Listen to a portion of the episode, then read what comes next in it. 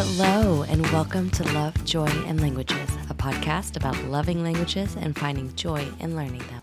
This week, I have a very exciting episode for you. I sat down the other day with Nina Peacock. Nina is a U.S. American expat living abroad in Germany, and she has children who are attending the local schools and learning the community language, and she's learning the language alongside them. She also has experience doing this in Japan when her children were younger, going to the preschool, but then they moved back to the US and she had to find ways to keep Japanese in their home and keep learning it together. When they found out they were moving to Germany, she wanted to continue keeping Japanese in the house and also acquire German together as a family. Her experience is similar to mine in a lot of ways, but also very different. We've both found different resources. We have different struggles and different challenges and different successes because, of course, all of us learn different and all of our children learn different. I had such a fun time sitting down with Nina for this chat today, and I'm really excited to share it with you. Whether you're a parent or not, I seriously believe that there is something in here for everyone.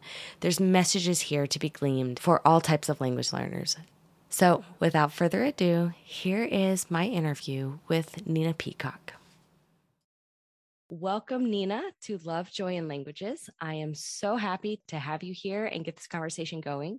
You are probably the first adult I've talked to who is also an adult language learner raising children in a language that's not your native language, that you're not fluent in. And it's nice to have someone else to talk to about your experience, which is very different from mine. And I'm just excited to have you here. So, welcome. Thanks so much for having me. I've been, uh, I was really excited when we connected several months ago, and I'm really looking forward to speaking with you.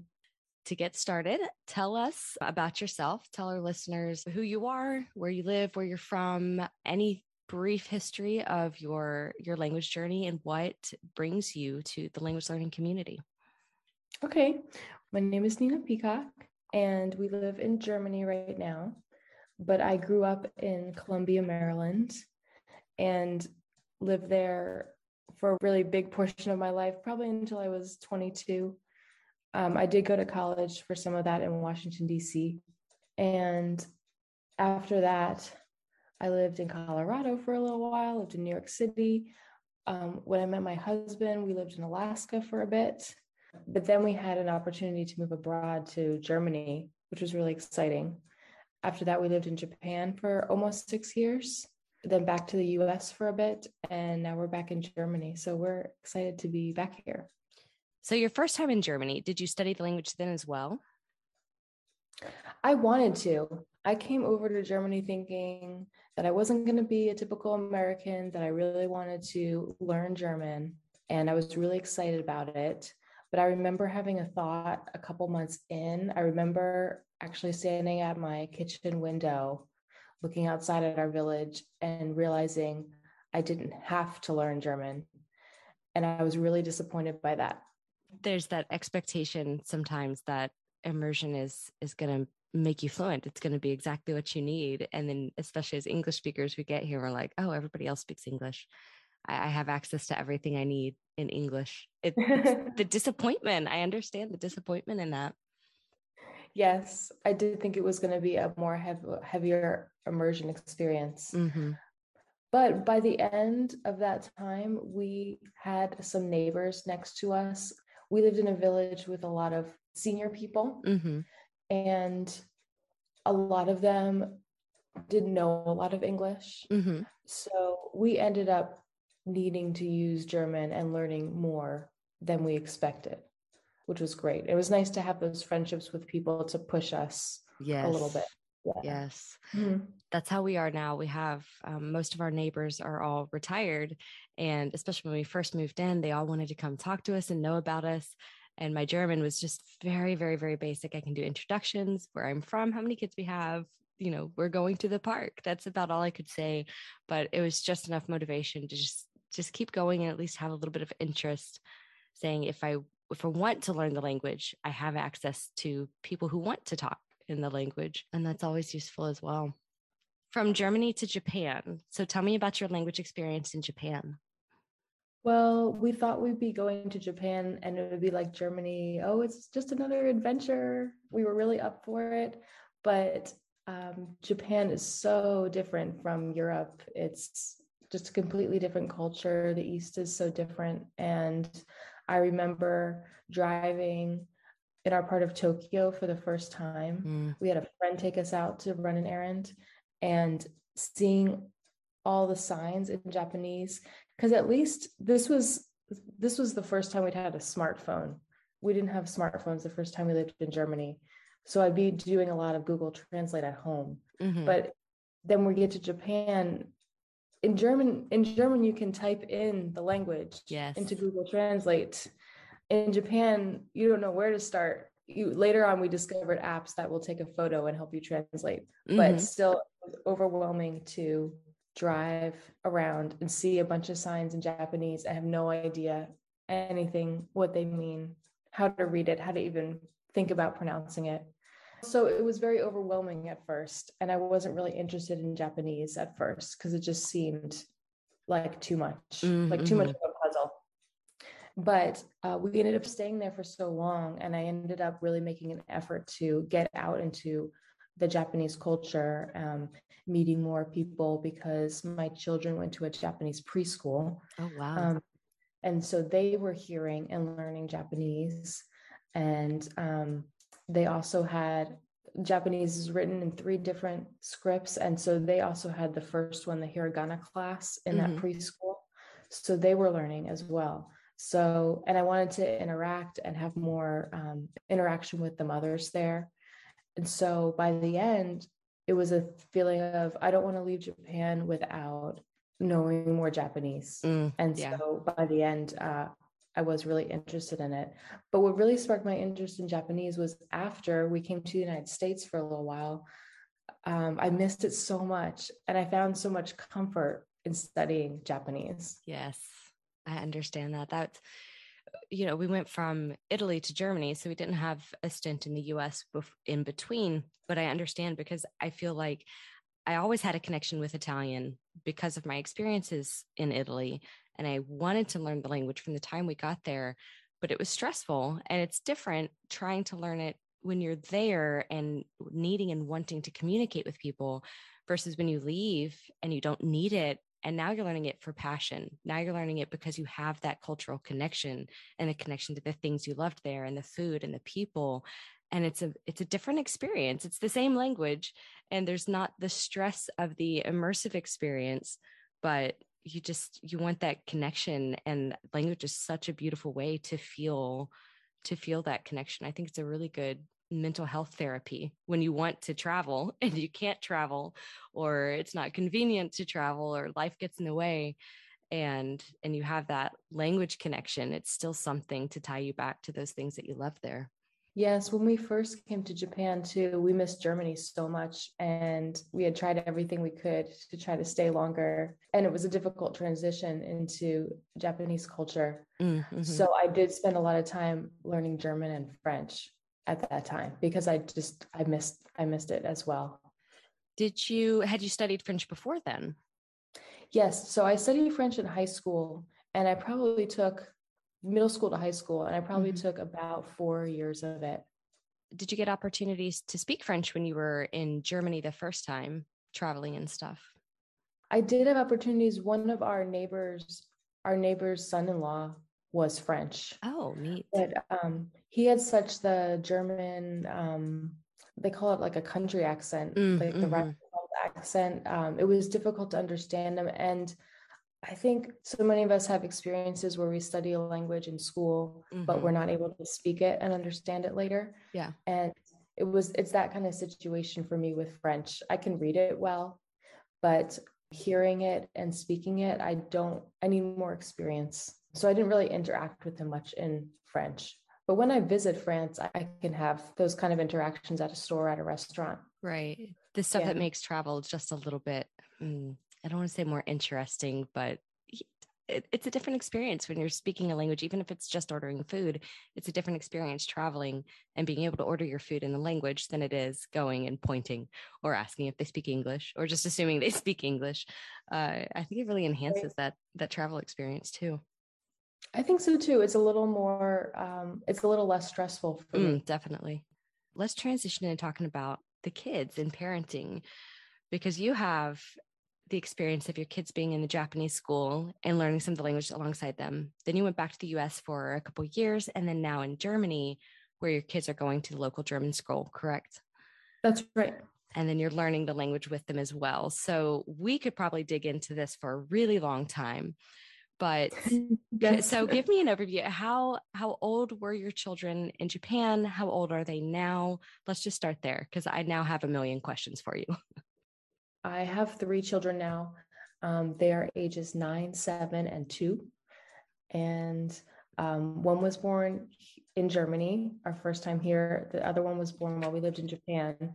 And the last one was born in the United States. Okay. Oh, um, that's interesting. Yeah, three different countries. And so uh, my oldest two are elementary school age. Mm-hmm. But when we lived in Japan, they were the right ages for preschool and nothing more. So mm-hmm. my oldest one started Japanese preschool when she was three. And then she finished out those preschool years. The Japanese school year goes from April to March. Mm-hmm. So she finished three years of preschool. And if we had stayed, she would have been able to continue on to the Japanese elementary school level. Okay. So they start they start kindergarten just like Americans when mm-hmm. they're six uh, just the school year starts a little a little later because they start in April. So you had one in preschool in Japan mm-hmm. and one that was born in Japan. So when mm-hmm. you all moved back to the US, did you try to maintain your Japanese or keep learning it yourself and then also with your daughter? So when we came to the United States, you know, um, it's interesting. When we lived in Japan and my children went to Japanese school, I thought, oh, this is going to be such a great opportunity for them. They're going to learn Japanese. Um, you know, they'll be set for life. And then we get to the United States and it's like, duh, they're not set for life in Japanese. There's so much more to learn. They only mm-hmm. know one mm-hmm. of the Japanese alphabets. They don't know any of the kanji or the other ones. And also, you have to continue speaking and using a language, otherwise, you're going to forget it. And so it was a lot of sadness and disappointment when yes. we came to the United States with that expectation of seems silly now, but that expectation of, oh, we're gonna you're gonna be set for life in Japanese. No, you need to continue. And so yes. immediately I was even before we left Japan, I was looking for ways for them to continue learning. We had gotten some Japanese workbooks that mm-hmm. we brought from Japan for them to use. And I had also found a Saturday school where we lived. Oh, wow. But unfortunately, they didn't accept my daughters because I wasn't fluent in Japanese. It was right. more for Japanese families that would spend time in the United States and then go back to Japan. Huh. So they didn't miss out on that education. Um, so I was I was immediately looking for ways for us to continue Japanese because it was important to me and I liked it, loved it, and enjoyed learning it. And I wanted I didn't want them to lose it. So, did you were you able to find resources and motivation for keeping some Japanese? And then when you transitioned to Germany, what did your language transition look like then? So, at first, it was a little bit of struggle in the US to try to figure out what we should be doing. And mm-hmm. I looked at other schools and language programs. There wasn't really, I couldn't really find a great tutor in our area we had a lot of Japanese resources that I was using. So I discovered that there are Japanese programs that you can just watch on YouTube, kids programs, mm-hmm. like nursery songs and stuff. And that was really fun for my kids because it was all the songs they remembered from preschool. Oh, nice. So, yes. So we started having some Japanese time every day, just listening or watching some Japanese. Um, we used the workbooks that I had brought and then um, we'd also try to play some games and stuff, just make up what we had from the Japanese. Um, we had some hiragana toys and stuff mm-hmm. that we ended up using and just learning vocabulary from them. And um, I ended up finding a tutor online who would have a little session with my girls once a week. Mm-hmm. But it was it's quite expensive to do that. Oh yes. And so um, this teacher was very good. And actually, up until actually, we still use her. I've taken a break now so that we can focus on German, but mm-hmm. we'll go back to her. she has children similar age and she had experience teaching children. So that really helped keep us going. Yeah. During your time back in the US, whenever you don't have any sort of the immersive experience there and you don't have the community support, did you did you find that your kids had particular preferences for one thing over another because like my daughter she does not like online anything and of course during covid we found italki and i found her an italian tutor so that she could get more of the language even though she was doing online school with her class then it, it wasn't enough or at least i didn't think it was going to be enough. And so we found an online tutor and i'm sure it has a lot to do with just covid times and having to do all school online but that gave her the tutor was amazing but it gave her a negative experience with online tutoring and she just she will not she's and she's old enough now to tell me i don't want to tutor online mom like did you find any mm-hmm. of those preferences for your kids where you have to work through what you want for them and the things that you know can work versus what they are willing to do or what they actually want to do this was our first time doing school we were we decided to homeschool mm-hmm. in the us even before uh, coronavirus. Mm-hmm. So this, I just incorporated the Japanese lessons as part of our homeschool, and it was this is what we're doing. Mm-hmm. So I didn't get a whole lot of resistance about it, and also this teacher really became a friend to my daughters, and they um, they started enjoying speaking with her mm-hmm. and, and and participating in the lesson sometimes there'd be a little there'd be a little oh i don't know i don't want to do this at this time but it was more because they'd be missing playtime right. yeah and yeah and once it started they were they found it enjoyable. I don't think we have an aversion to online learning um, but i am glad that they can attend a school now. Yes. So yeah. tell me about that transition then. So you transitioned from the us doing homeschool and incorporating japanese there to germany. Did you all decide from the beginning that they were going to go to German schools? And did you all start working on German before you came, or was it was it otherwise? Well, um, one thing I haven't talked about yet in the United States is that we found a program called Talkbox.mom. Mm-hmm. Um, I think I was just scrolling through it. Like, I think I just found a Facebook ad for it and thought it sounded perfect. So, when we couldn't get into the Japanese school, I was really disappointed. And my younger daughter at the time was four. And I thought, what am I going to do to teach her Japanese and give her that immersive experience? Because I can't sit down with her and give her lessons. You know, right. she's she's just barely learning to read and write. I can't teach her Japanese grammar mm-hmm. or anything like that.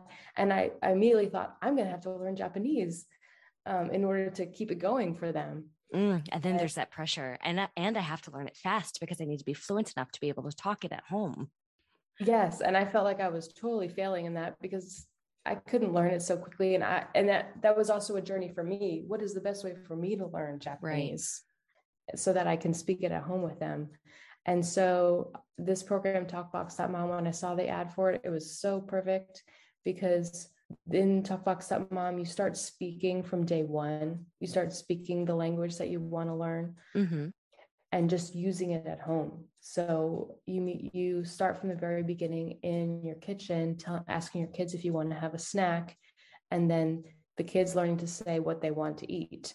And so I was so excited that we'd immediately be using it and speaking at home without having to um, get through all of that grammar and learning yes. in order to speak it. And it sounds um, like it's it's very pointed to actual day-to-day interactions that you're going to be having with your kids instead of learning all the colors and then all the animals and then all the numbers you're actually using full sentences from the beginning together and then probably mastering them together before you move on to to whatever the next set of vocabulary is is that right Yes, exactly. And that's what we were doing before that. We were learning mm-hmm. the numbers and the animals and the because I thought that's what you started with with kids. Yeah. Um, yeah, but we were learning sentences like "Are you hungry? Uh, what would you like to eat?" And the kids saying, "Can I have a banana, please? Can I have an apple, please?" All in Japanese. So oh, that's so cool. Yeah, so it really fits in well with families. And then um, you know, once you get out of the kitchen themes, so each lesson, each um, theme comes in a box. So the 1st mm-hmm. box is a kitchen box, and the second one is an actions and rooms box where you're learning jumping. You literally learn jump over the lava in your language. Things that kids and, do. yeah, super wow. fun. And everything comes with games that you play along mm-hmm. with once you learn.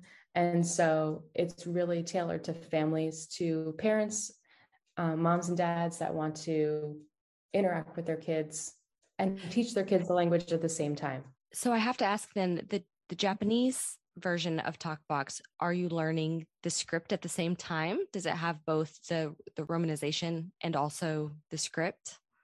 Yes, it does. So all the all the signs and prompts that we get like label mm-hmm. cards. So they're all in the kanji and katakana and hiragana. And it's also in the romanji written out in the Roman letters. Okay. So okay. you can see it. You can look. You look at how it's written in Japanese, and then you can see it phonetically. Um, and then you everything has native speaker audio. Uh-huh. So then you listen to how to say it. Um, but we're not going so far as to learn those Japanese scripts and the kanji. Um, right. That comes later. Yeah. Interesting. You all were already using talkbox.mom in the US to keep Japanese in your house, and then you learned you were moving to Germany. So, did you just continue using it in German now? Yes, we were using talkbox.mom to learn Japanese. And then when we found out that we were moving to Germany, it was great because I already had that foundation of using talkbox.mom. So immediately I knew, oh, now we can do this in German too. So I went ahead and ordered a couple of TalkBox.mom boxes before our move, but I didn't open them until we got to Germany. But TalkBox.mom also has an app with all of their phrases and work. So it was really easy just to start learning a couple things uh, during that transition time. Were your kids excited to get started, or were they like, oh, we've got to do this all over again in another language? I think there was a little bit of that feeling. Um, my older daughter is a little more hesitant she has perfectionist tendencies. For her, there was a little bit of hesitation there. But because we know that they can learn Japanese, we've had success with that. So it was it was easy to say, "Oh, you've done Japanese, you can do this too." Yeah. You can do hard things. Yeah. Yes. That's a really, mm-hmm. really good way to show the kids motivation, show them little goals, you know, prove to them that they've already done something. Let's use that that proof to do mm-hmm. something else is something I've got to work with my daughter on every single day too. Yeah, what do you think is helpful with that? Is it like showing other kids who've done it? Mm-hmm. Yeah, because it's been helpful here um, at their German school to meet other children that are American and that speak German. Yes. So they they see that it can be done. Yeah, where we are, it's it's a bigger city, but we live in a tiny town on the outskirts of the city. So my kids are the only English speaking kids in their schools, and and we don't have that. So when I find other people who are doing it or who have done it, like we go to the park and kids are coming from other towns around, I'm like, see, it's possible, um, but they don't have anyone in their immediate town. They're they're the only one. So it's mm-hmm. I don't know that it's it's unique how all the different experiences are are different depending on where you are and even what school kids go to. Um, yes. It's such a different experience. So once you all got settled in Germany, you got a home and you had a few months before the kids started school. Were you already using the talkbox.mom pretty much from the beginning of getting settled, or did you wait until they started school? How did that transition using it with German look like? I don't remember exactly when we opened the first box. We had to wait for our stuff to arrive and to pick a house and get settled. But as soon as we got to Germany, and probably a little bit before too, I was on Duolingo every day, just tap, tap, tap. Um, I was super motivated to learn as much as I could. So we had, my husband and I had a good foundation in German just from our last time living here. And so that was helpful too, that we already knew the accent a little bit um, we already knew a lot of words, how to get around, how to go to stores, and all that that sort of thing. And I think our kids were impressed with that. They saw mom and dad can speak German, and so they trusted us because mm-hmm. they thought we already spoke it, even though I was at a very basic level. So, what does um, that look like now? You guys have been here for almost a year. Are, is your level mm-hmm. and your children's level about the same now, or have they surpassed you? I think I can keep up with them. I can read their homework instructions and I can tell them what to do when they need help. And I'm still using translation too. I'm not hiding anything. Mm-hmm. But they can they can speak with the correct accent and tones of the words much better than I can. They've yeah. picked that up really well. It was the same with Japanese too, where they were correcting me when I would say something. Even though the TalkBox.mom has the native audio, so you hear it, I think that they've said it takes something like six months before you really develop the ability to hear the different sounds and then say them. And even then, you need time to develop to say oh, the yes. sounds correctly. Yes. And it's harder for adults. Yes, we're yeah. we're retraining our tongues and our brains and our mouth movements, and the kids are just doing it from the beginning. It's. Another fascinating thing about languages. I have yeah. I have the same thing. My daughter corrects my pronunciation with Italian often, and I have pretty I have pretty good Italian pronunciation. I'm not gonna lie, but but she's still you know there's words that I've only read that I haven't heard and I pronounced them mm. wrong for years. And she's like, Mom, that's not at all what it is. How am I supposed to know? I never heard the word. And, and my son corrects my German pronunciation now too. I think Americans too, they see how things are written and then we want to pronounce them the English way. Yes. Like Spater, something like that. Yes. Yeah. Man, the number of times my daughter has corrected me with the SP or ST sounds. Yeah. Yes. I just I just tell her to do it in a kind way. I like I like that she corrects me, but sometimes she's a my younger daughter loves rules and loves following rules and loves to correct other mm. people mm. when they're not following the rules. Mm-hmm. She gets very frustrated with me when I'm not doing this correctly. So her training has just been it's okay to correct mama, but do it in a nice way, do it in a polite yes. way. Yes.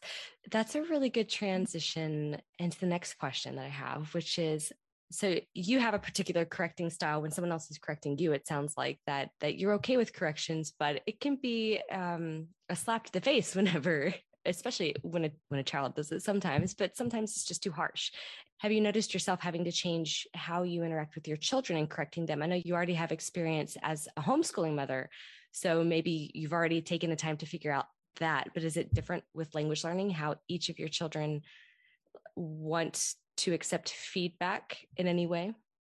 I'm definitely not the expert in German anymore. It's the teachers at the school that of are. Of course. Yes. so we definitely have arguments about is, you know, is this the right word?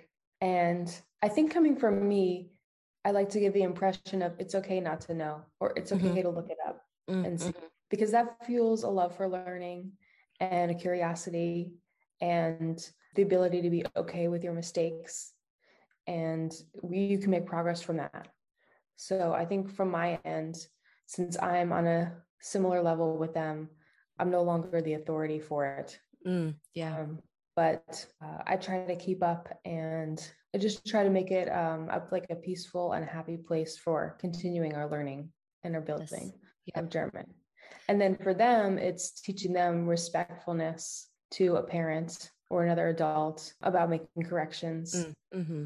And yeah, I think it's just part of learning how to speak with adults and being respectful.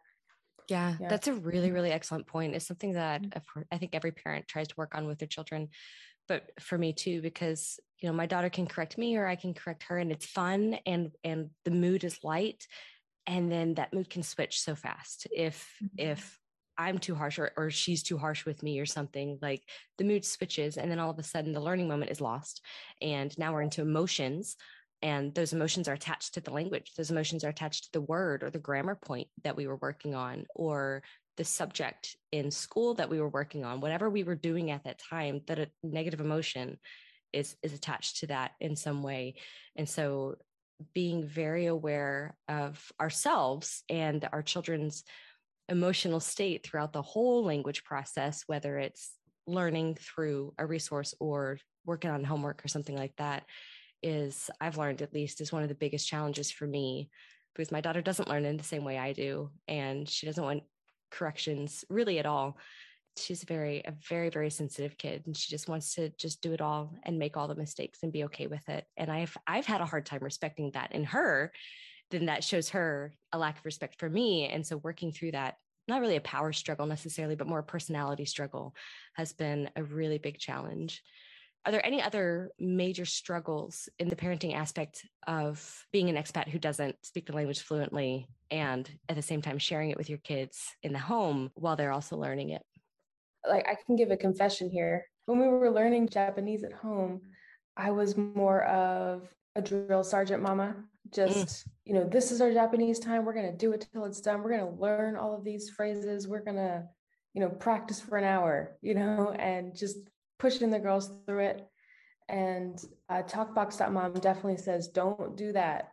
You know, incorporate these naturally, make it fun for mm-hmm. your kids so that they enjoy learn language learning. And I think you just spoke to that too about how if it's negative, then it becomes that learning this foreign language is negative. Mm, and so yeah. they don't they don't want that time or that subject is negative or that word is difficult and they don't want to come back to it. Yeah. Um, I kept hearing the same things from Talkbox.mom about making language learning approachable, fun, easy, not stressful for your kids. Mm-hmm. And I ignored some of that at first, thinking we don't need that. I know what I'm doing here. That's right. but once I changed my mindset about that and started being open to them, they have lives um, once a week. And one of the themes of one of the lives was Are your kids not enjoying language learning? It could be your fault. oh, that's the message I need to hear. in the so nicest bad. way possible. but it was helpful to see that and then to just as we intake more and more of the program you know mm-hmm. you're observing more and more of their methods mm-hmm. and so now i finally see the fruits of what they're saying from the beginning so what's um, an example maybe of something that drill sergeant nina did that talkbox nina doesn't do well here's an example from their planner they have a weekly review and they encourage you to um, like go go through this with your family mm-hmm. once a week and so an example from here is um, it's like a scale. Okay. It's like a scale. And so you do one side or the other. How far are we on this side of the scale or how far are we on the other side? Oh. So one side is expecting immediate perfection, the other side is giving our family time. Mm. And so, and so you rate yourself which side are we on? Um, another example is being upset with ourselves or celebrating any effort. And is um, this from just the parenting perspective, or are you encouraged to do this with your children? Do it with all the language learners in your family. Sit down okay. and fill this out. Oh, mm-hmm. Oh, interesting. I like that because it keeps the mindfulness of ourselves, which is useful for every aspect of our lives, but especially as language learners. I found that I struggle the most myself when I'm not being mindful. I'm just focused on the mistakes. I'm just just charging through because it's something that I need to do and, and feel pressure to do but mm-hmm. then taking that moment to what are we feeling what are we doing refocus that's brilliant i love that i hear again and again from language learners i'm not as far along as i thought i'd be. Mm, mm-hmm. and just any anyone i hear to i've have said that. We all have expectations for ourselves about how far we're going to get and with your kids too. Absolutely i want my kids to be here to be here.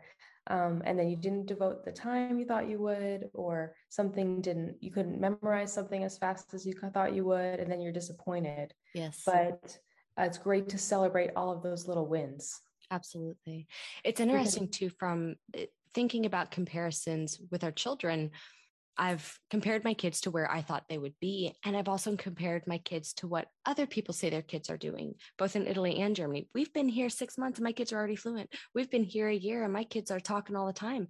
And in Italy, especially because I was so new to it and my daughter was only four, I kept thinking, why, why is my daughter not talking more? Why is she making so many grammar mistakes when she'd been going to the the preschool there for a year and other people are saying their kids are just out talking all the time and and it stressed me out even more like i'm obviously doing something wrong when we got here at the same time as these people and and their kids they're saying their kids are already fluent and it's something that i've it's really difficult to go back and say one maybe they aren't being completely honest or maybe just their definition of fluency for their children is different than my definition of fluency for a child.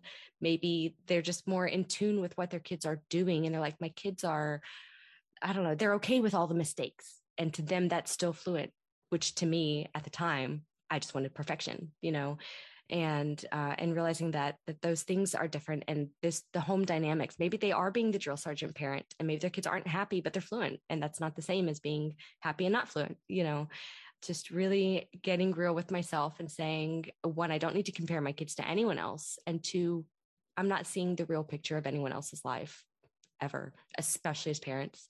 We're never seeing what other people are really really doing behind the scenes and what's really going on so it's it's not worth it. Plus kids personalities i mean everything is different from kid to kid maybe yeah, one kid is super outgoing and so they're okay making all the mistakes and they just charge through a little bit faster and that's okay my daughter's soaking it all in and making lifelong friendships just as valuable but that's right. a really really hard lesson to learn as a parent who's been told all their lives well if you just go to the country your kids will learn the language and it's it's not that easy yeah i do question the other parents who just saying a couple months in but i'm sure they're hearing their child learning it mm-hmm. and maybe speaking a little bit, being able to understand. Yes. Um, and then calling that fluent. But what I mean, what is fluency? Fluency is a journey. Right. And in talkbox.mom, you're using things with fluency. You're not fluent in the language yet. Does talkbox.mom have their own definition of that? Like, what's the difference between learning with fluency and being fluent from your perspective or from their perspective? Um, I haven't seen them define fluency in a language, mm-hmm. But um, speaking with fluency means that you're using your foreign language in the context which it, in which it should be used. You mm-hmm. understand it, mm-hmm. and you're able to speak it. You're also able to hear it and perform actions based on based on uh, what you hear. I really so, like that. I mm-hmm. had a friend in Italy who, after I don't know, one year or so, she said her son was situationally fluent. And I really liked that particular definition because he can order food, he can play with his friends, he can do this and that. Can he go out and give a speech? No. Can he read a book and give a huge book report? No, but he's situationally fluent. And that, that was the first time I think I had a different idea of the word fluency, whether it mean being fluent in the language or using the language in an appropriate way according to the situations, like you just said. Mm-hmm. And that it helps bring the whole idea of language learning and how big it is down into little sections that are manageable. And uh, you know what are you using your language for? I think i saw something shared on instagram. It might have been in one of your stories. Someone had made a reel a language teacher had made a reel that said you're never going to be fluent. And he just started with that as you know the grab. But it was you're always going to be learning your language and learning new words. And even in english we're learning new words mm-hmm. you know i'm reading a book or i'm reading something technical or i'm entering a subject matter that i haven't before and i might need to look something up so you're always going to be on that journey mm-hmm. yeah. realizing that for yourself as an adult language learner does that help shape your views your perspective of your children's language learning and goals that you may or may not have as a family that they may or may not have for themselves how does that idea shape your all's language goals for your kids especially yeah, for for them, I think um, another way to say situationally fluent might be they are fluent for their learning level or for mm. their age level. Yes, yeah, and that's where we were in Japan, where my oldest was good enough for her age. And you were saying um, before about kids who have been to a foreign language school and now they're hearing it and they're understanding it and speaking it. Mm-hmm. She didn't speak it very much at all. She's not a big talker. So, you know, we couldn't ask her at home, can you say this in Japanese? Can you do this in Japanese? She just didn't have the maturity level for it. Mm-hmm. Also, another thing that I've seen a lot of times with my kids and parents have told me this too your kids or kids, they won't speak to you in the foreign language if they know that you're not a speaker of it. Yes. And so, and so my kids would say in Japan, oh, she's English. Mm. You know, mm-hmm. she's Japanese, she's English they recognize people by the language that they spoke. So yes. they wouldn't perform for me and just speak Japanese because that person's English mama. That person, you know, doesn't is not Japanese. Oh yeah. And so yeah. Yeah. So my own goals of my children's goals. I think for me, my dream for speaking foreign languages is to be able to participate in conversations smoothly, knowing most of the vocabulary without hesitating, to be able to go to a German, like a community festival in my village and sit down at a table with people speaking all German and understand and be able to respond and be able to connect with people mm-hmm. smoothly. that would be my goal. And my goal is also, I would love to take some of the fluency level tests and maybe get up. I don't know how much I need to know to get up to a C1 level, but maybe get somewhere in the B's. Yeah. Yes. and be able to take some of those tests while we're living here. Yes. That's my goal. And for Japanese, I would like to be able to take some of the Japanese learning placement tests and maybe get up to the N4 or N3 level and then see how much I know from there and see if I need to go mm-hmm. much forward. People have told me that for the high, the highest levels are N2 and N1.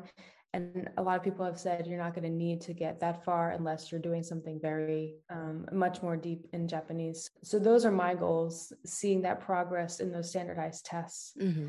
But for my kids, I think it is being able to succeed in school in German, mm-hmm. a great goal for them.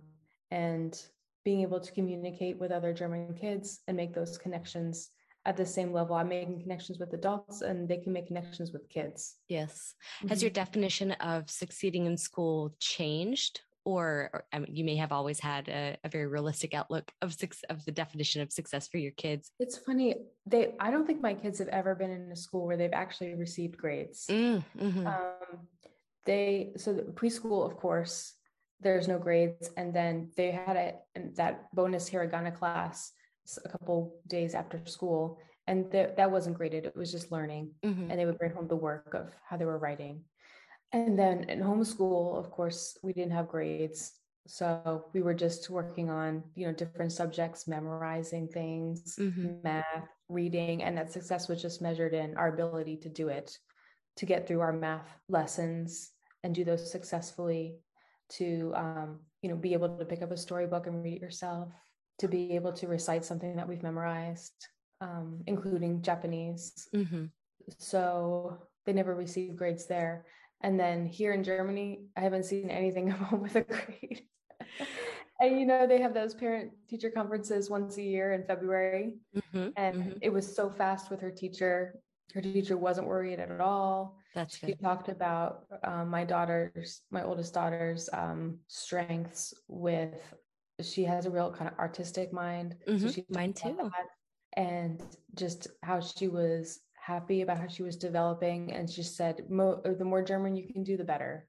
And she, she, this teacher has learned English from watching TV. Mm-hmm. So she said, if you know, have have Autumn watch shows, right?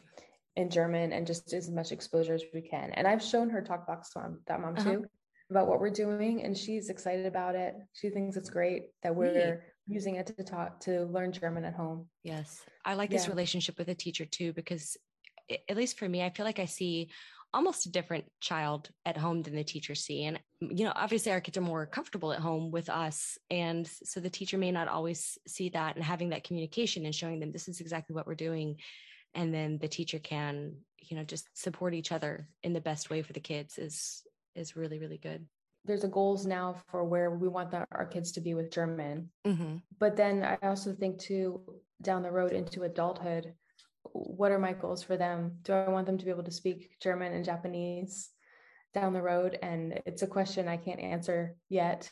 I would love for them to be able to be to be able to engage in conversations. And mm-hmm. know the mm-hmm. grammar and pass tests as they become adults but it's um it's a conversation i'm going to have to have with them. They need to be yes. motivated to do it. Yes. But i want to encourage them too. I don't want them to just give it up when we leave germany. I want them to continue i have a friend who um, put her boys into german school when they were middle school age and now they are in college and they are both able to pass the fluency tests and they're going to school in Zurich. And at, you know they're studying they're not studying German they're studying engineering. Wow I, mean, I know at least one of them is and you know he's at all German school and they had to pass those German mm-hmm. exams in order to get in. So I don't know if we'll be on that high of a level but it's really cool for me to think that we could be Yes, and that's yeah. that's the good mm-hmm. comparison that you think of. This this child, this this young person has done this, and they started later in life than my kids. Like it's mm. doable. It's doable, Mm-hmm. And mm-hmm. it took me a long time to realize that eventually our kids get old enough that they have to start making their own goals and we can guide them in the process. And that's as far as it can go. They'll decide where they go. And so I would love for my kids to keep Italian. I would love for my kids to keep German.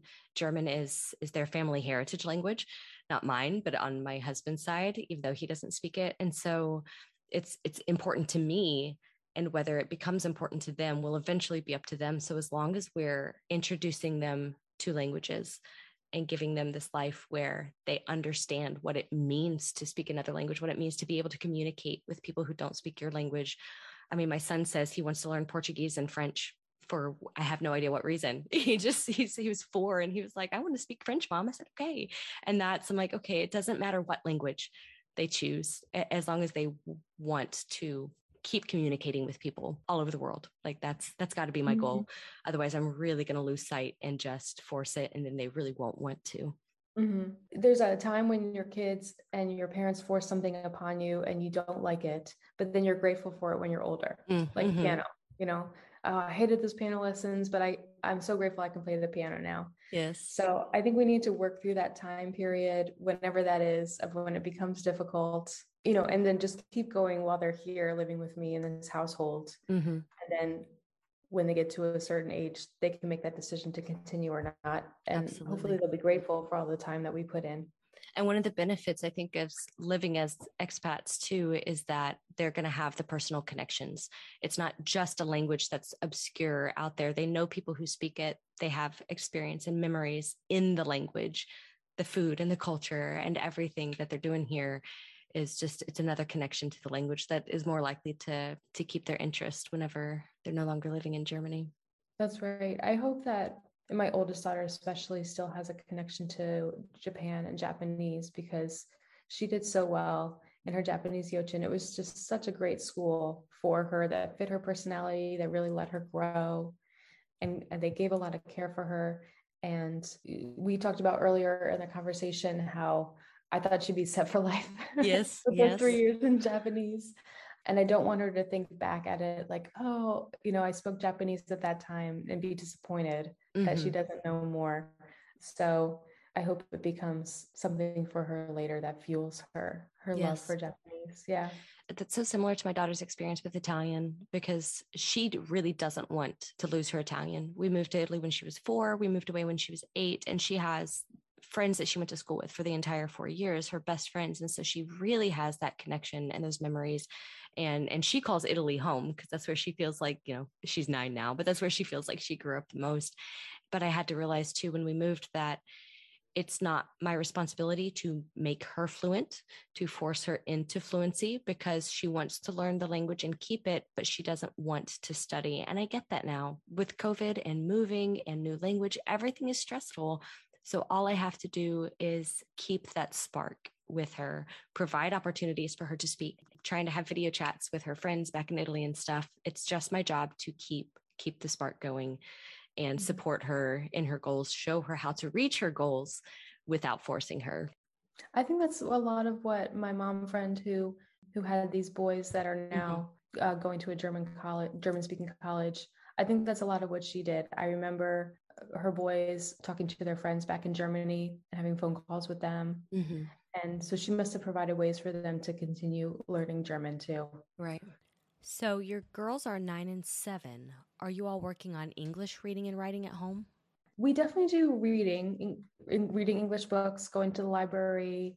I'm not doing any more lessons at home about English or reading, but it's also because my kids are so young right. that they're not really old enough for that yet. Mm-hmm. Now, there is um, a homeschool program here in Germany with Americans that we're going to try out next year mm-hmm. after German school meets, and only for my oldest daughter. So she'll be nine going into 10 next school year. And so in this homeschool program, you start getting exposed to English grammar and grammar mm-hmm. rules, um, doing a lot of writing. When my girls were homeschooling in the United States, they were memorizing a lot of English language facts, like how to conjugate unusual right. verbs and definitions of a noun, those sorts of things. So that foundation plays into this next level of learning. Mm-hmm. And so we're going to try it one day a week after German school and see how it goes. And if it's too much, then we'll back off from it. Mm-hmm. Mm-hmm. Something you said whenever you said um, that they're not old enough for that yet is something that I've, it reminded me of something else that I do without even thinking about it sometimes. When my daughter is working on German grammar, she doesn't know English grammar. Like you said, in that way, if she knows what a noun is and a verb is because she's learned it in Italian, then she learned that in German. So I just point out how it's the same in English. And because her spoken English is, you know, fluent, is she can say, oh, okay, that does make sense. I don't have to say this is the subject and this is the object and this is the verb because on that level she doesn't understand, but she understands, yes, when I say it in English, this is the way I say it. So just learning those grammar things in the two languages alongside each other. And every, of course, I can still throw in Italian too.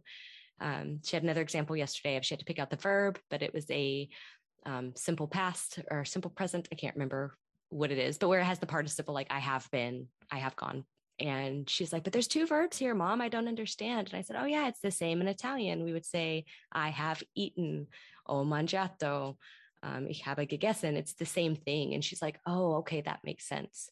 It's an interesting way to, to support their grammar without teaching grammar just by giving those examples in the languages that they understand. Mm-hmm.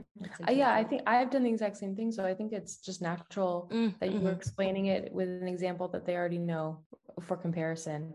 Yeah. We we just came across conjugation the other day. One of my daughters had started conjugating some verbs in class. So then I was able to say, see, this is what I was saying, where you say it a different way. You say it different ways in English depending on who's saying yes. it. Mm-hmm. And um and then and then the verb changes. Yes. And they're still totally not clear on, oh, okay, this one's a verb, but the action changes. Yes. Yes. The action word changes. And then you get yeah. abstract because I learned verbs by saying these are the action words. And then it just kind of all made sense that even some verbs that aren't actions, like it just made sense at that point in my US American education. And my daughter, I introduced him that way. And so we had a verb that was like heißen, So to, to be called something. And she was like, but that's not an action, mom. I said, ah, crap. Let me explain it a different way. Go to Google, what is a verb? And explain that it's not just movement, that there's other things That's too right. verbs. mm-hmm. I had jotted down note here while you were speaking, like myself getting better gram- with grammar too, you know, as they're learning these things. And I'm looking forward to learning along with them as they learn more about English grammar and then using it, see how it's used in German, you know, because German has different declensions that have yes. to go before direct objects, indirect objects. And I'm just learning all about all what that is. Mm-hmm. Even even how to recognize a direct object and an indirect object, I still get confused. Yes. So, and you brought up a point too when you were just talking about using one language to teach another. So natural to use our mother language English to explain German, but you can also use Italian to explain mm-hmm. German. And I've seen other talkbox.moms do that. Parents who are learning multiple languages, they'll use their first foreign language they learn to explain the next one that they're learning and then so you have an opportunity there to use it again yes absolutely yeah. there's some things that do make more sense in Italian for me than English as compared to German. You know, we think of German and English being more similar and and they are, but like yesterday there she had a sentence that had a, a genitive case in it and I only understand that case by recognition because I just learned the basics. And so it had the the des in it and in English that it doesn't really quite translate in the same as it does in Italian because in Italian I can say the daughter of this person and that's that's a very natural way to say it. In english if i say the daughter of heidi she's going to say mm, you mean heidi's daughter? because it's just the more natural way that that we speak anyway in our home. So whenever it came to this genitive case she was like um that's not a dare to your das mom. And i said ah here we go. It's the same as saying the daughter of you know, and I said it in Italian. She said, Oh, okay, that makes sense. So having that other language, even if it's just the basic grammar stuff, being able to pull from different experiences, yeah, it it yeah. makes it a lot easier. Mm-hmm. And then you have opportunities to use more than one foreign language. Mm, Again, yes, yeah, yeah, we that's the exciting that. part. um, I would like to encourage parents just that you know it's not all rainbows and unicorns over here.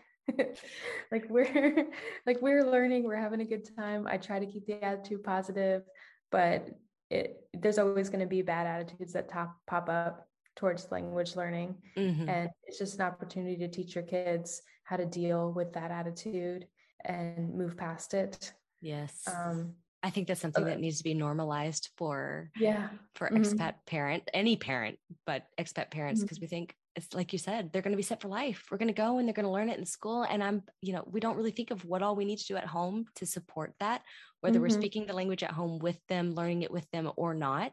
You can still support your children in the local schools without learning the language. I have many friends who do that. And finding out the right balance for you is is important but knowing that every every family struggles with it there's always going to be power struggles and language struggles and normalizing that is it, it's i think it could save it could save someone's experience by normalizing the struggles because we we don't think other people struggle and Yeah. Some of the struggles I wrote down here were um, just having attitudes against learning because I think learning is just fun. Like I'll be Yes. happy to learn about verb conjugation and memorize vocabulary lists and stuff, especially as we grow more and more. It's like Mhm. it's growing and um, it's like snowballing. Just the more you learn, the more you want to learn.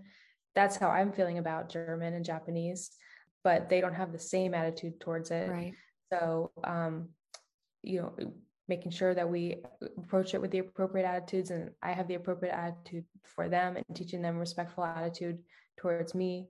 And then um, there's frustrations that pop up about me with my terrible accent. I think we touched on that before. yes Um, yeah, so getting over those humps, and then um, there's occasions that they don't want to engage with me because I'm not on their level. hmm So they'll engage with a Japanese tutor or they'll engage, you know, with their friends, but then they want to do, you know, English mama with me. hmm So not always, but we do have those those times and Mhm. just having the right attitude towards, okay, maybe it's not a good idea to pressure German right now, but we can do it, we can do it later. Yes. Something you said too about how, you know, for you, learning the language is exciting. And it's the same for me. And for the kids, I, I just had this epiphany as you were talking that I think there's something to this that, that you and I are adults and we were probably first introduced as languages as a class subject in school. And while it seems like neither of us really learned languages in the school format, but it's still a subject, it's still a subject matter. And even living in the country, we're still, I don't know if, if my mentality is that it's a subject that I learned, well, I love school. And so that's good for me. But if yes, Deutsch is a subject for my daughter in school, but not in the same way. She's learning as this life experience to be able to survive in the school. And I wonder how much that perspective changes between us kind of, you know, partitioning it off in our minds as a subject and our children needing it for school and needing it to communicate. I wonder how much how much that changes the two different perspectives and and their desire to want to do it at home. Something you mentioned earlier too was how to support kids at home. And so in Japan, when my kids were in preschool, I didn't have to do anything at home. They were just learning from immersion in school, and there was no work that was coming home Mhm. that I had to help them with. Right. But now every day there's German homework from German school. And so I see other English speaking parents hiring tutors for their kids or struggling with some of that work. They don't know how to help them with homework, or they'll enroll them with after school care which Mhm. helps them with homework. So I'm fortunate that I have a great interest in learning German and I've been able to help them so far with everything that comes home. But I'm wondering as they get older, is the work going to get so hard that I can't help them with it? Are we going to have to hire someone to help them and you know and give them that level of support Mhm. and just already preparing myself that it's not a failure if we Right. need to do that. Yes. That was something I struggled with in Italy was I just wanted to be one step ahead of my daughter. If her teacher could just let me know what the homework is ahead of time. And and she couldn't. That wasn't the way they did things and there were 20 plus students in the class. I understand, but all I wanted was like if you tell me 1 week ahead of time what you all are working on, I can Mhm. study it myself and I can be better prepared to help her. And and maybe that would have helped me in my struggles. Maybe it wouldn't have. We did end up hiring a tutor because they were getting very deep into grammar stuff. And I just needed a native speaker to bridge that gap between me being the English speaking mom, like you said, and her wanting to learn Italian, do Italian with an Italian speaker, because there is a different dynamic there, like you said, even with homework. But yeah, I just I just kept feeling like I'm just one step behind. I'm just one step behind. I can learn this, but we are learning alongside our kids. And like you said, it's not a failure. It's just we do what we have to do for their kids, for our sanity, and keep pushing forward whatever way makes the most sense for that dynamic. And it's going to be different for every family. That's right. I think um, having those realistic expectations for yourself, you know, being mm. able to get over the I'm not as far along as I thought I'd be kind of yes. hump and just celebrating the progress instead. Yes. And then, yeah, and also realizing there's different goals for your children and for yourself mm-hmm. can really make that progress healthy. Yes. healthy attitude towards language learning. And when it comes to my daughter's homework right now, I have to separate my excitement over it from her need to do it because she'll she'll come home with something reading and I'm like, "Oh, let's go through this. Let's see what all we understand and what all we have to do and look at these big words and oh, we can say we already know what this word means because we can break it down." And she's like, "Really, mom? It's just homework." I'm like, "No, it's not. It's it's this free opportunity. It's a free resource. like her homework is a free resource for me to be able to do this and I get excited about it and, and she doesn't." and and we're we're experiencing this homework in two very very different ways and I can't force that excitement onto her. Um, she can hopefully see my excitement and eventually feel the same way, but she's she's not going to feel that about her homework. And I felt that way about my homework as a kid too. I was such a nerd. I love schoolwork, so mm. I, I always have, and, and she's just not that kind of kid, and that's okay. Yeah, I'm actually disappointed when my daughter's like, "Oh, I've already read my assignment for today, and mm. I didn't need help." Like I'm like, every day. If you guys need help, just let me know. And, and I come over. I love the opportunity. Yes. Exactly. Yeah. I just um, want your homework for myself. That's all. that's right. My daughter's first grade reader is great. I love reading it because I can understand mm-hmm. most of the mm-hmm. words. And what I don't understand, I look it up and it's not a ton to look up. And I learn yes. something every time. So. Yeah. So, in all of your years of, of multilingual parenting, starting in Japan, going back to the US, and now in Germany with your kids, do you have any proud multilingual parenting moment that just really sticks out in your mind? Yes, just the other week, my oldest daughter, we were wrapping up dinner, we are sitting around the table together, and she said, Mama, Autumn, and Ava, we'll all speak German at the count of three. One, two, three. and she just wanted us all to have a little bit of German speaking time together. Mm-hmm. And I thought that was so great. Great that she included me. Great that she's feeling confident and wants to practice at home and that she's having a joyful connection to the language. Yes. I think part of it is that she's made a lot of friends who speak German and they're all nice girls and boys. And so she has a positive connection to German now. And so that made me really happy. A couple other moments I've enjoyed. One time I got a text from my husband several months ago. He had just dropped off the girls at school and I was away from him and he had our son. And he said, Sharky just asked me for ein Brezel bitte. Oh, I love it. And he's two? yeah. Oh, that's so, so cute. My son was with him alone he had just dropped off the girls at school and then Sharky asked for a pretzel in German. And I had to admit, oh, you know, almost every day we go to the bakery and I get him a pretzel. but he has heard me ask for it so much yes. that he knew what it how to say it. And now when we go into a bakery, he yells it out. Oh, I love it. Yeah. Um, so that is a great example of just how using it in a household, kids will pick it up. Mm-hmm yeah. Yes. Mm-hmm. i love this too because you know your first your first proud parenting moment it's so easy to just be like yeah sure let's speak german and forget all the lessons gleaned from that. She is making connections. She included you. That was that's huge. She's she's not mm-hmm. just seeing you as english mommy now. You're starting to make mm-hmm. the transition to german speaking mom too and wanting to make it a family connection thing. Everything about that is so beautiful. There's so much more to be excited about than just oh my daughter wanted to speak german. Yeah hopefully we come away with a great family experience here with the, those connections with the other people. Mm-hmm. and and we can maintain it even after we go. Yeah So this has been such an amazing conversation for me. I think you're the first parent I've really talked to about learning the language alongside our kids in the country. And it's a very unique experience, and everyone's is different. And so I really enjoy your perspective and sharing everything that you all do. And I hope that we can continue to chat online ourselves between ourselves, but also I would love to have you back in in a year or so and we can talk about how how things have evolved over the next year for our kids, having finished a whole school year and what we're looking at for the next school year too. So where can our listeners find you online and connect with you as well? Oh yeah, thanks so much, Heidi. So um, I'm on Instagram And my Instagram handle is Nina K Peacock. Peacock really is my last name. I'll put that in the show notes too so everyone can, okay. can see it. And I am a brand ambassador for TalkBox.mom, which means that every month I get a little promotional discount code and I always put it up there. And I'm not just doing it as an affiliate, I'm a brand ambassador because we use the program, we love it, we've seen the progress. It's a proven roadmap for learning languages at home with your family. And I'm really happy to talk about it and chat about it all the time. So, your listeners, please, if you're interested in it, please go ahead. Feel free to send me a PM about it. I'd be happy to talk about it. There's a coupon code for May.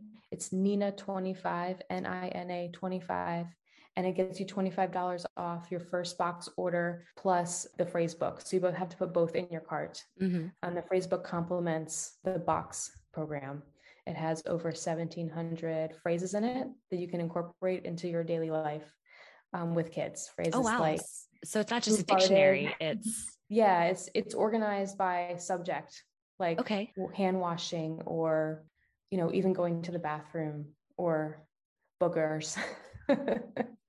That's funny. There's a section about boogers. So I don't need to show that to my son. no, no, those are popular phrases. Yeah. So, and I have a new promotion up there every month, and you can um, click on my highlights or even just the stories. And I like to talk about what we're doing at home with TalkBox. Awesome. Oh, there's a new product coming out, mm-hmm. and it's a, it's a book that's going to have 10 different languages in it. So, if especially if you're a parent that's already learning multiple languages, you want to use them with your kids. They haven't revealed actually the title yet, mm-hmm. but I think it's going to be a nature walk with your kids where you speak different languages and I'm super excited about it because it has German, it has Japanese, it also has French. So my daughter has shown some interest in learning some French too. So it's a great mm-hmm. way that we can start mm. introducing mm-hmm. that. Um, it'd be great for for teachers too. Definitely teachers seeing that. Well, thank you again, Nina. I'm I'm so excited to have this chat, and I'm really excited to uh, to continue talking to you in the future as well. Thank you so much for your time and sharing your experience. Thanks for having me, Heidi. I so enjoyed talking to Nina today. I loved sharing experiences with someone else who's had a history similar to mine in language learning as an adult and sharing it with our children as expats. But we've also had very different experiences and we've dealt with challenges in different ways. And I love sharing these stories because it just shows that everyone's journey is unique and we can learn so much from each other. I hope you enjoyed this interview as much as I did, and I look forward to having more guests on the show in the near future as well. So that's all I have for this week, and until next time, ciao!